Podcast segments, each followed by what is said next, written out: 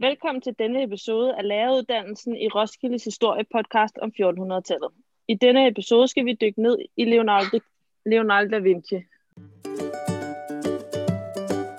Vi skal tilbage til Norditalien omkring 1400-tallet, hvor vi befinder os i renaissancen, hvilket betyder en genfødsel af antikken.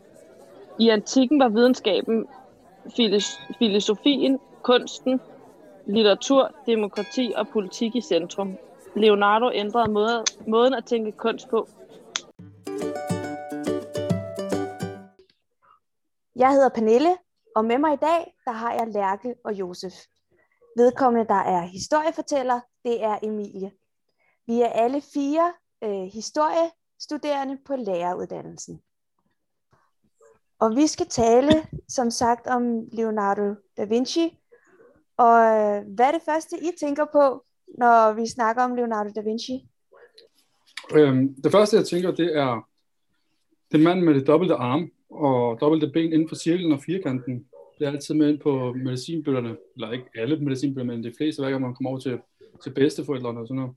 Øh, så, altså, man har jo set de hans tegninger så før, man bare ikke altid vidste, det var ham jo. Det finder man så først ud af efterfølgende. Øh, så han har faktisk haft en stor betydning, som stadig, hvor man stadig taler om det i dag. Det er det første tanke, der slår mig. Ja, altså, det allerførste, jeg tænker på, når jeg siger Leonardo da Vinci, så tænker jeg på Leonardo DiCaprio. men det har jo ikke noget med noget som helst at gøre. Ej, men det er også, fordi han spiller en god film. Det er nemlig lige præcis det, Lærke. Ah, helt øhm, men du har fuldstændig ret, Josef. Altså, den her mand her på den tegning, han er jo helt central, og det var jo også helt almindeligt dengang i, øhm, i renaissancen, at man begyndte at være optaget af menneskekroppen og øh, det, der, øh, det, der var på spil der. Leonardo da Vinci beskrev vand som naturens transportmiddel. Vand er for verden, hvad blod er for menneskekroppen. Vand figurerer i mange af Leonardo da Vincis malerier. Fra hans tidligste landskabstegninger af en flod, der fosser over en klippe fra 1473, til det berømte maleri af Mona Lisa fra 1503, og hans sidste tegninger af voldsomme naturbegivenheder, syndfloden og verdens undergang. Men Da Vinci var ikke blot fascineret af vandets kunstneriske egenskaber. Han ønskede at forstå vandets flydende dynamik, virvelstrømmene og drivkræfterne under vandoverfladen. Som polyhistor, altså en person med viden om mange fag, var han i stand til at kombinere sin viden og sine evner inden for kunst, design, videnskab, filosofi og ingeniørvidenskab til at udforme projekter, idéer og anordninger for at afprøve sine hypoteser. Altså det, der jo er lidt interessant, det er, at man faktisk bruger vand som et middel, når man, når man maler billeder. Det havde jeg ikke rigtig tænkt over, før Josef han nævner det.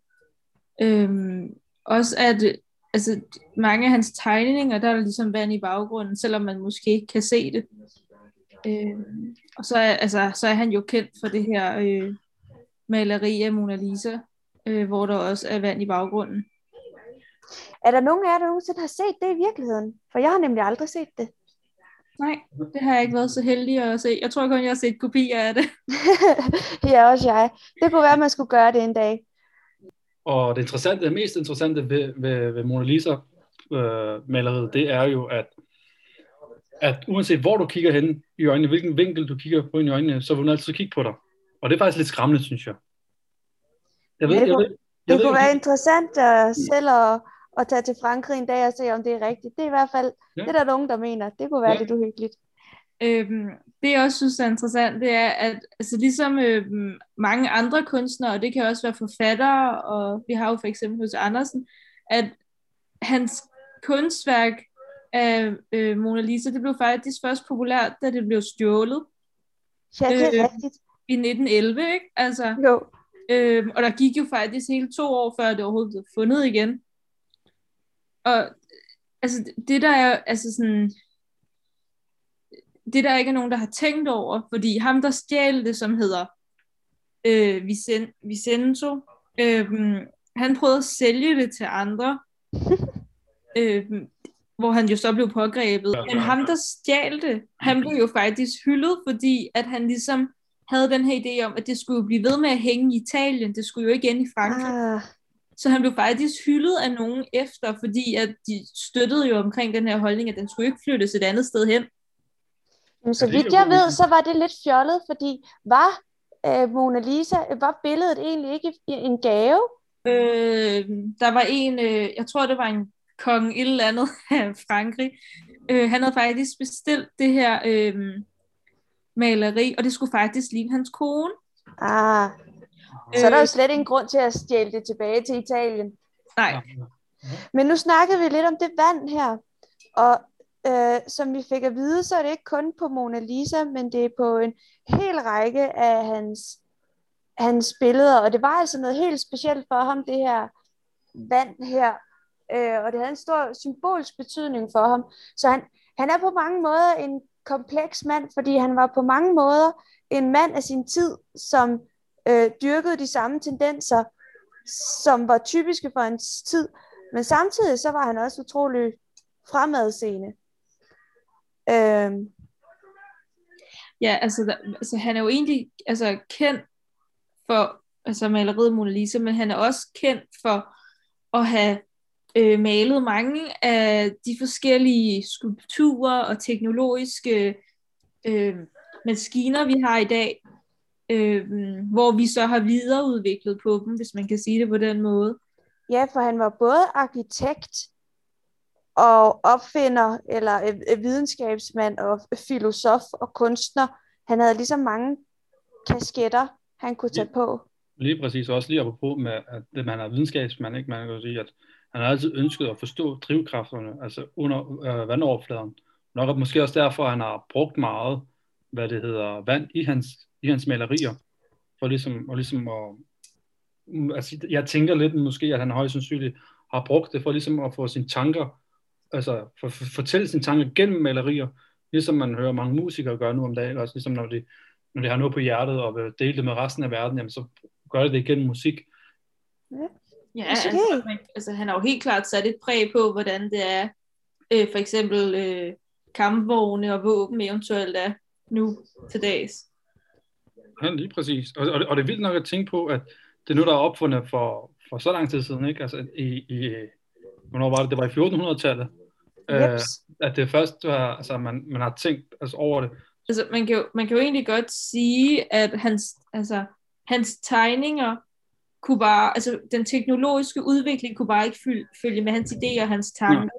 Og de var slet ikke på, altså på samme niveau. Nej, nej, Derfor så kunne det ikke. blive en realitet jo. Ah. Men jeg, jeg tænker også, altså så prøv at forestille dig, prøv at forestille dig, hvis man havde en, en mand som Leonardo da Vinci, som der tænkte præcis på samme måde, bare i dag, men man ikke havde ressourcerne til at, altså, ligesom at bygge på, på fremtiden, ikke? Det var ret vildt at tænke på, altså, hvordan så fremtiden vil se ud senere hen, ikke? Jamen, det tror jeg måske allerede, der er. Ja, Der sidder garanteret mange øh, kloge mennesker, der er kloge på alt muligt, der kan gøre fremtiden bedre. men, men tror, du, tror du, der er nogen, der har været lige så kloge som Leonardo da Vinci, eller, eller noget Ja, bare det tror jeg. Jeg Nå. tror ikke, at han har været øh, eksem, altså ekstremt øh, ekstraordinær på den måde. For eksempel så var han jo ikke særlig højt uddannet. Nej. Øhm, men det gør jo ikke, at han var mindre dygtig. Men jeg tror, jeg er helt overbevist om, at der sidenhen og også i dag findes lige så dygtige mennesker, hvis ikke meget dygtigere. Det er meget muligt. Så opfordringen herfra må være, at øh, man skal at man bare kan give den et forsøg med at, at finde på nogle fede opfindelser til, til fremtiden. Det kan godt være, at det ikke kan lade sig gøre nu, men så kan det lade sig gøre om 200 år, så bare giv den gas derude. Ja, eller 800 år, man ved aldrig jo. You never know. Det var alt, hvad vi kunne nå for denne gang. Lyt med næste uge, hvor vi snakker om Leonardo DiCaprio og hans skuespillerkarriere i 90'erne.